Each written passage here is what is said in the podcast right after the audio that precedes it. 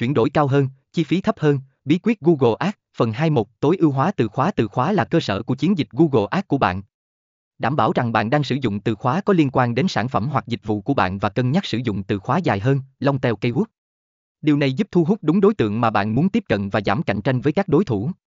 2. Tạo nội dung quảng cáo hấp dẫn Nội dung quảng cáo cần phải đảm bảo rằng người dùng hiểu được giá trị của sản phẩm hoặc dịch vụ của bạn.